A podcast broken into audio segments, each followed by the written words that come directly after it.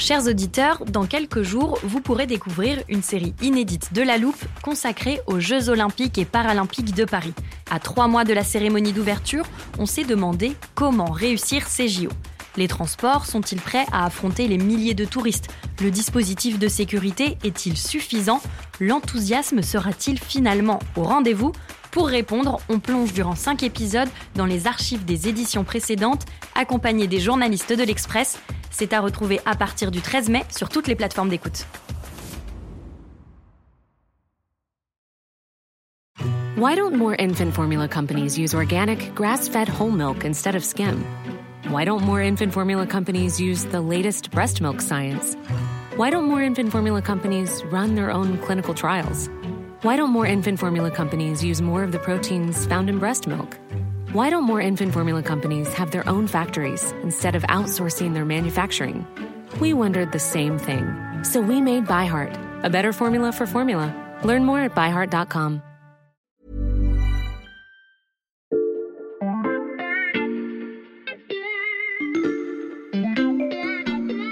Bonjour, c'est Charlotte Baris.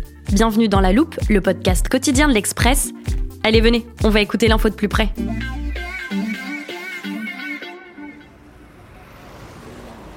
Je suis à Katamonim, un quartier du sud de Jérusalem. Pour commencer cet épisode, je vous présente Stéphane Amar, le correspondant de l'Express en Israël. C'est un quartier populaire, avec ses grandes barres d'immeubles, que l'on appelle ici les chikounim, l'équivalent des HLM en Israël.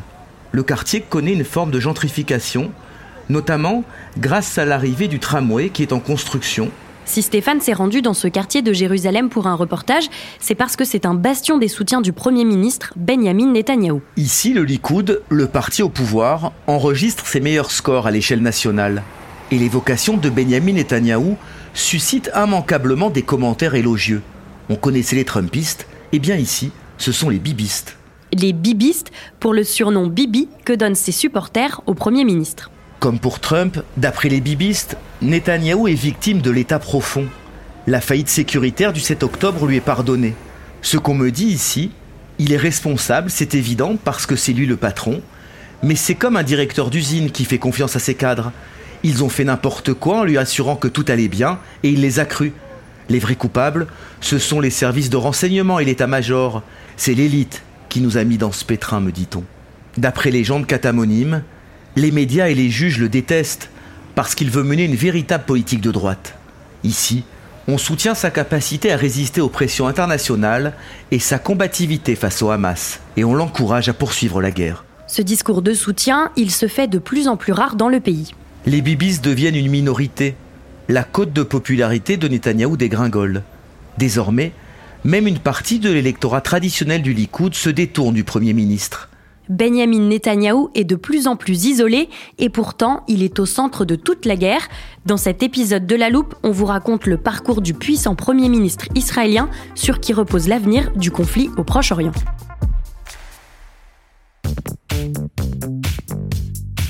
Depuis le début de la guerre entre le Hamas et Israël, vous avez l'habitude de l'entendre dans la loupe. J'accueille donc à nouveau Corentin Pénarguard, journaliste au service Monde de l'Express et spécialiste du Moyen-Orient. Bonjour Corentin. Bonjour. Corentin, on l'a entendu il y a quelques instants avec Stéphane Amar, le correspondant de l'Express en Israël. La popularité de Benjamin Netanyahou chute. Comment ça se traduit dans les chiffres? Alors, il y a eu beaucoup de sondages hein, après le 7 octobre et tous disent plus ou moins la même chose. Euh, alors, par exemple, j'en ai pris un au hasard, celui du Dialogue Center, et on voit que 9 Israéliens sur 10 attribuent la responsabilité du 7 octobre aux erreurs du gouvernement Netanyahou. Mhm. Euh, aujourd'hui, seulement 4% des Israéliens voient Netanyahou comme l'homme de la situation pour euh, gérer le pays et une grande majorité aujourd'hui souhaite sa démission. Euh, alors il doit cette chute dans les sondages en grande partie aux événements du 7 octobre et aussi aux jours qui ont suivi. Qu'est-ce qu'on lui reproche? Alors d'abord le fiasco sécuritaire du 7 octobre, euh, le fait que des centaines de terroristes ont pu entrer en Israël et massacrer des civils pendant des heures sans aucune réaction de la part de l'État israélien. Netanyahou, il s'est toujours euh, vendu comme le protecteur d'Israël. Il faisait ses campagnes électorales sur ce thème-là de Monsieur Sécurité, même une fois de, de babysitter. mais avec le 7 octobre, bah, ce mythe de protecteur secteur, il s'est complètement effondré. Et que faisait Benjamin Netanyahou à ce moment-là? Bah, Le matin du 7 octobre, Netanyahou il est chez lui à Césarée, euh, c'est un peu au nord de Tel Aviv, et il revient tout juste de six jours de vacances dans le nord d'Israël. Et il est alerté tout de suite, hein, dès 6h30, dès que le Hamas euh, entre sur le territoire d'Israël. Il va se mettre en route pour le centre du commandement militaire à Tel Aviv. Il va arriver là-bas vers 9h, mais pendant plusieurs heures, en fait, l'État israélien, il semble complètement paralysé, incapable de réagir. Mmh. Alors des sources israéliennes racontent que Netanyahou, il a vraiment pris conscience de ce qui était en train de se passer vers 13 heures à peu près, euh, quand il a au téléphone un citoyen israélien qui est en train de se cacher dans un kibbutz euh, qui est euh, attaqué par le Hamas. On sait qu'il y aura une grosse enquête sur les responsabilités de chacun en Israël à la fin de la guerre, mais il faut quand même noter que Netanyahou, bah, il n'a pas reconnu sa propre responsabilité dans les événements du 7 octobre. Il a mis la faute sur l'armée, sur les services de renseignement, et ça c'est très très mal passé dans l'opinion israélienne. Tu l'as dit, le Hamas a pu agir pendant des heures sans que l'armée israélienne n'intervienne. Ça aussi, j'imagine que c'est un motif d'impopularité pour le Premier ministre. Oui, bien sûr. Hein. Dès le lendemain de l'attaque, euh, j'étais au téléphone avec des Israéliens, des kibbutzim qui ont été attaqués, et ils étaient restés, certains, enfermés pendant 8 heures chez eux avec le Hamas autour, euh, sans voir un seul soldat israélien pendant ces 8 heures. Alors c'est assez incompréhensible, mais euh, une des explications, c'est que les soldats israéliens, ils étaient davantage mobilisés en, Cisjordanie pour défendre les colons israéliens, mmh. et donc moins nombreux près de Gaza. En plus, l'attaque du Hamas, elle a eu lieu pendant les, des fêtes religieuses, et comme Netanyahou, il est dans une alliance politique avec l'extrême droite avec des partis très religieux, ben, il semble que davantage de permissions avaient été accordées aux soldats pour euh, aller fêter cette fête religieuse avec leur famille. Et aussi un autre point important euh, qui revient beaucoup dans la discussion en Israël, c'est la question de la gestion du Hamas pendant des années. Pourquoi? Quelle est la position de Benjamin Netanyahou vis-à-vis du Hamas? Alors pour bien comprendre, chez les Palestiniens, euh, tu as deux principaux mouvements politiques. Euh, le Hamas, qui est un mouvement islamiste et considéré comme terroriste par l'Union européenne et les États-Unis depuis des années. Et tu as le Fatah, qui gère l'autorité palestinienne en Cisjordanie et qui est considéré comme un interlocuteur valable par les Occidentaux. Alors Netanyahou et une partie de la droite israélienne, en fait, ils ont utilisé le Hamas pour diviser les Palestiniens. Et l'argument de Netanyahou, c'était que tant qu'il y a le Hamas au pouvoir à Gaza, eh ben, en fait, on ne peut pas discuter de la paix avec les Palestiniens, puisque en fait, la moitié de leur gouvernance, elle est composée d'un mouvement terroriste. Mmh. Alors forcément, c'est imparable, et donc avoir le Hamas, bah, ça repoussait le dialogue et ça repoussait un possible État palestinien. Donc euh, Netanyahou, il a laissé couler, il a prolongé le statu quo, et aujourd'hui, on lui reproche cette stratégie euh, et aussi euh, tout ce qui est sur l'aspect financier du Hamas. C'est-à-dire? Bah, En fait, tu avais un accord tacite d'Israël pour que le Qatar finance la, la bande de Gaza, pour que les fonctionnaires soient payés et que les plus pauvres aient un minimum de revenus. Mmh. Donc, en tant que Premier ministre, Netanyahou, il a laissé le Qatar transporter environ 30 millions de dollars chaque mois vers la bande de Gaza, même si tout le monde savait très bien qu'une grosse partie de cet argent était détournée pour les activités militaires du Hamas. Euh, Netanyahou, il se disait aussi que cet argent, il allait calmer le Hamas, et donc il a fermé les yeux sur euh, tous ces armements introduits par des tunnels clandestins euh, qui ont été creusés entre l'Égypte et la bande de Gaza. Alors tout ça, ça a été documenté. Et d'ailleurs, un ancien agent économique de Mossad a raconté après le 7 octobre que euh, une fois, il avait briefé Netanyahou sur ce sujet en 2015 et qu'à l'époque, bah, Netanyahou lui avait dit qu'il n'en avait rien à faire. On a bien noté, Corentin, les raisons de l'impopularité de Benjamin Netanyahou depuis le 7 octobre, mais il était également contesté avant ça. Oui, ces dernières années, il était de moins en moins populaire et il avait de plus en plus de mal à faire des alliances pour gouverner. Euh, en fait, pour les autres partis politiques, c'était devenu tout sauf Netanyahou. Mmh. D'ailleurs, pendant un an et demi, en 2021 et 2022, on a eu un gouvernement qui regroupait huit partis politiques de la gauche à la droite assez radicale, euh, qui comportait tous les partis israéliens à part Netanyahou et à part l'extrême droite. Et il était basé presque uniquement sur le rejet de l'homme politique et de la personne Netanyahou. Mmh. Alors avant le 7 octobre, son gouvernement, il avait aussi lancé une grande réforme de la justice qui était très impopulaire. Il y avait des dizaines de milliers de manifestants euh, dans les rues de Tel Aviv chaque samedi. Alors quand on ajoute les massacres du 7 octobre, la question des otages, les dizaines de milliers de morts palestiniens à Gaza qui font que Israël est accusé de génocide devant la Cour internationale de justice, euh, le risque d'une autre guerre avec le Hezbollah au Liban, et même les houtistes du Yémen qui attaquent des bateaux en mer Rouge, bah, on comprend que Netanyahou a mis Israël dans une position qui est très compliquée aujourd'hui. Alors, pour comprendre comment on en est arrivé là, je vous propose maintenant de remonter un peu dans le temps. C'est le moment de découvrir le parcours de Benjamin Netanyahou, du MIT aux alliances les plus opportunistes.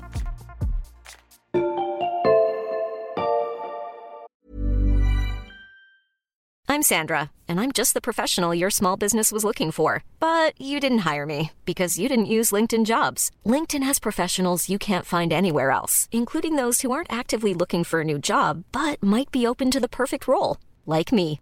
In a given month, over 70% of LinkedIn users don't visit other leading job sites. So if you're not looking on LinkedIn, you'll miss out on great candidates like Sandra. Start hiring professionals like a professional. Post your free job on linkedin.com/people today.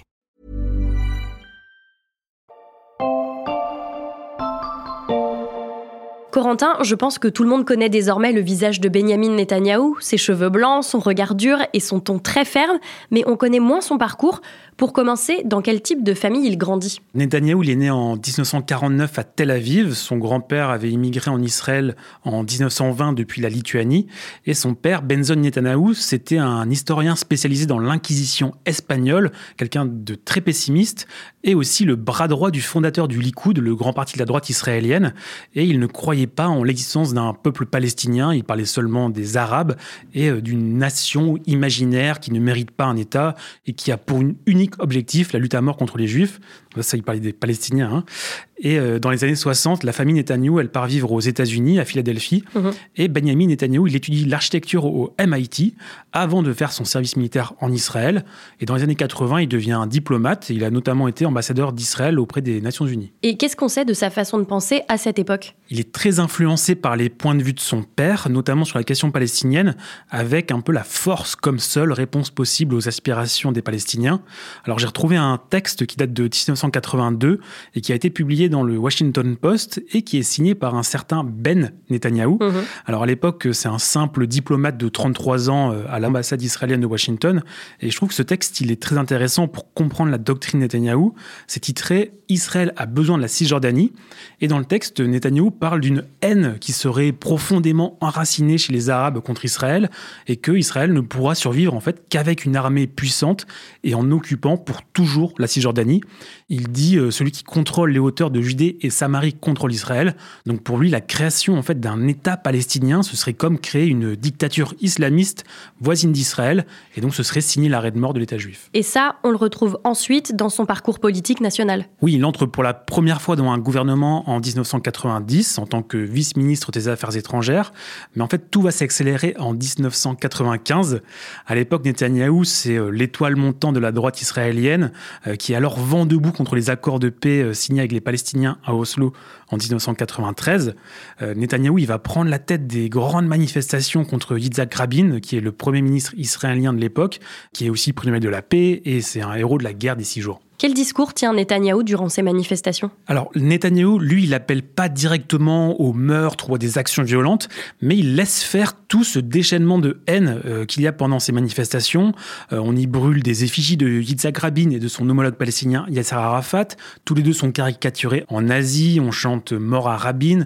Il y a même des faux cercueils qui circulent dans la foule. Euh, J'ai retrouvé une vidéo d'une manifestation qui a lieu un soir d'octobre 95 où on voit Netanyahou qui prend euh, la parole sur un balcon au centre de Jérusalem.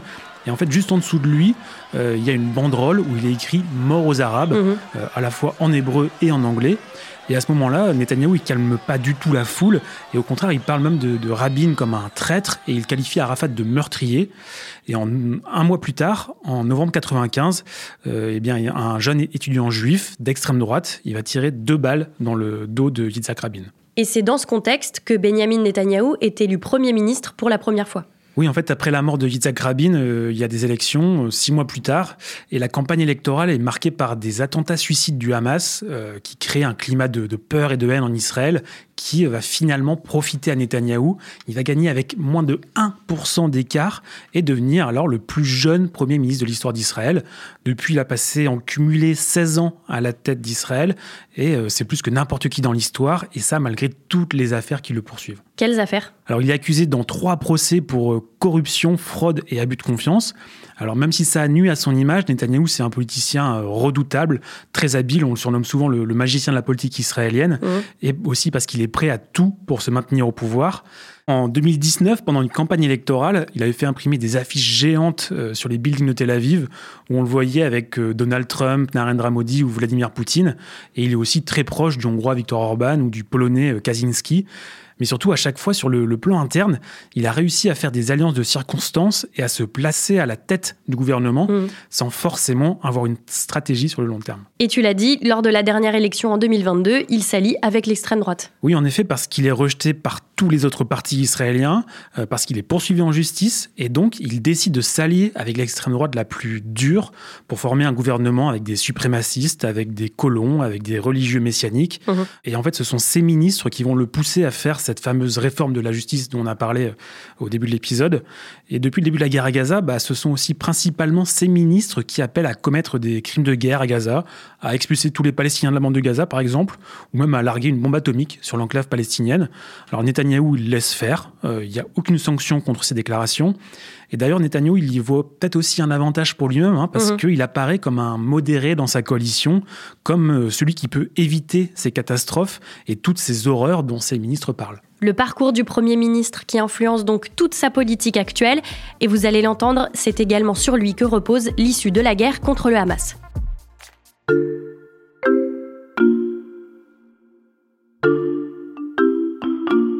Alors Charlotte, avant de continuer et pour mieux comprendre ce qu'on va expliquer ensuite, je voulais qu'on s'arrête sur un point. Est-ce que tu as une idée de la relation entre Benjamin Netanyahu et Joe Biden? Bah, Je dirais une relation classique, cordiale entre deux dirigeants, d'autant que les États-Unis soutiennent historiquement Israël. Alors en fait, ce qui n'est pas très connu, c'est qu'ils ont une relation assez particulière et que leur histoire commune, bah, elle remonte à plus de 40 ans. Mhm. En fait, dans les années 80, euh, Biden, il est sénateur, il est à la commission des affaires étrangères du Sénat. Et pendant ce temps-là, on en a parlé tout à l'heure, Netanyahou, il est diplomate à l'ambassade israélienne, euh, dont les deux hommes se connaissent, ils se croisent à Washington, ils débattent, et déjà ils sont pas d'accord sur grand-chose. D'ailleurs, c'est Biden qui a le mieux résumé leur relation en 2014 pendant un discours. Il racontait que Netanyahou, euh, c'est un ami depuis plus de 30 ans, et que d'ailleurs il venait de lui écrire un petit mot. Alors je cite Joe Biden, Bibi, je ne suis d'accord avec aucun de tes propos, mais je t'aime.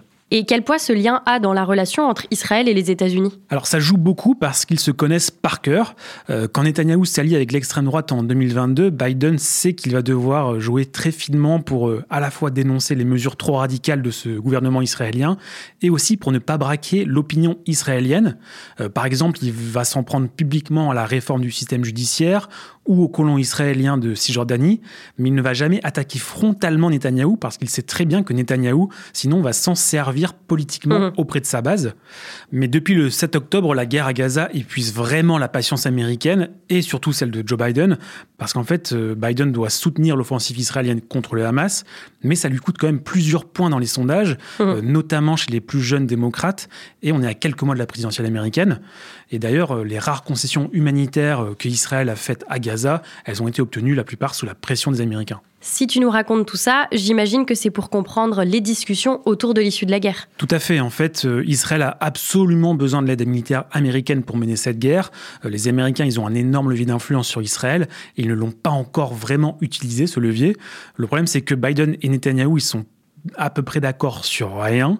Biden pousse pour l'ouverture des négociations de paix avec les Palestiniens, mais Netanyahu ne croit pas du tout à la paix avec ces mêmes Palestiniens. Mmh. En plus, euh, il sait que s'il cède quoi que ce soit sur ce sujet, ben, l'extrême droite peut quitter son alliance et donc qu'il pourrait perdre son poste de Premier ministre. À t'entendre, Corentin, on dirait que le Premier ministre israélien privilégie son avenir à la tête du pays. Oui, ça semble assez clair. Hein, et la grande question, c'est euh, est-ce que Netanyahou peut prolonger cette guerre uniquement dans le but de survivre politiquement mmh. euh, D'autant qu'en janvier, euh, pour la première fois depuis le début de la guerre, on parle de l'après-guerre à Gaza avec un plan de paix saoudien soutenu par les États-Unis. En quoi il consiste ce plan? Bah, L'Arabie saoudite reconnaîtrait Israël en échange d'un plan de paix avec les Palestiniens, mais ça Netanyahou l'a rejeté euh, presque tout de suite en conférence de presse, euh, donc on est vraiment dans une impasse. Tant qu'il y a ce gouvernement en Israël, euh, clairement il n'y aura aucune avancée positive, constructive, et d'ailleurs c'est pour ça que Biden pousse, même s'il ne le fait pas officiellement, pour qu'il y ait des élections en Israël dans les mois qui viennent pour changer de gouvernement. Mmh. Et même dans le camp de Netanyahou, on réfléchit d'ailleurs à ce scénario. C'est-à-dire? Bah, Depuis le 7 octobre, Netanyahou il a clairement perdu de son aura, de son autorité, et il se retrouve avec de nombreux adversaires au sein même du Likoud. Donc pour l'instant, euh, il n'y a pas de critique publique de la part de ses alliés.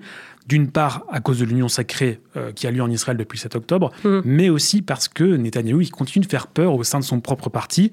Mais quoi qu'il arrive, pour lui, il paraît assez compliqué euh, d'avoir un avenir politique après la guerre. Corentin, est-ce que le départ de Netanyahou pourrait vraiment changer l'issue de la guerre? Au moins symboliquement, oui, ça pourrait permettre d'entamer des discussions, voire même des négociations avec les Palestiniens, même si ça mettra beaucoup de temps quoi qu'il arrive.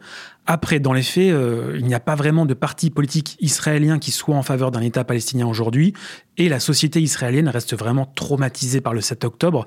Donc, qu'il y ait Netanyahou ou non, il est peu probable qu'on arrête la guerre contre le Hamas du jour au lendemain. Il y a aussi la grande question, qui est-ce qu'on met à la place de Netanyahou Parce que Benjamin Netanyahou n'a pas d'héritier dans son parti? Non, il a toujours fait en sorte de ne pas avoir de successeur au Likoud pour justement ne pas avoir d'opposition en interne. Mhm. Alors il y a quand même un nom qui ressort euh, pour prendre le poste de Premier ministre à moyen terme, c'est celui de Benny Gantz. Euh, C'est un homme politique de centre droit qui a été euh, chef d'état-major de l'armée israélienne pendant des années et qui s'est lancé en politique euh, il y a cinq ans. Il est très populaire dans les sondages, mais comme c'est un militaire de formation, c'est quelqu'un de très pragmatique et il reste plutôt dans la logique d'utiliser la force contre les Palestiniens. Donc si Netanyahou s'en va, sa politique, elle risque de continuer malgré lui, puisqu'il n'y a plus vraiment de pacifistes dans les partis politiques israéliens à l'heure actuelle. Par contre, euh, l'espoir, il peut venir des mouvements civils qui sont nés euh, contre la réforme de la justice et qui maintenant manifestent aussi en faveur des otages et contre la guerre à Gaza. Mhm. Alors certaines personnalités de cette société civile sont en train d'émerger, mais il va encore falloir structurer ces mouvements pour avoir des résultats dans les urnes. Comment Benjamin Netanyahou pèse sur la guerre à Gaza et sur l'avenir de la région Des explications signées Corentin Pénarguer. Merci Corentin. À bientôt. Je rappelle que tu es journaliste au service Monde de l'Express. Merci également à Stéphane Amar, correspondant en Israël. Tous leurs articles sur le conflit au Proche-Orient sont à lire sur l'express.fr. Une bonne raison, chers auditeurs, pour vous abonner. L'offre numérique est en ce moment au prix d'un euro les deux premiers mois. Et pour ne rater aucun des épisodes géopolitiques de La Loupe, pensez à nous suivre sur votre application de podcast, par exemple Spotify, Apple Podcast ou Castbox. Vous pouvez y laisser des étoiles et des commentaires. Cet épisode a été monté par Mathias Pengili et réalisé par Jules Cro. Retrouvez-nous demain pour passer un nouveau sujet à La Loupe.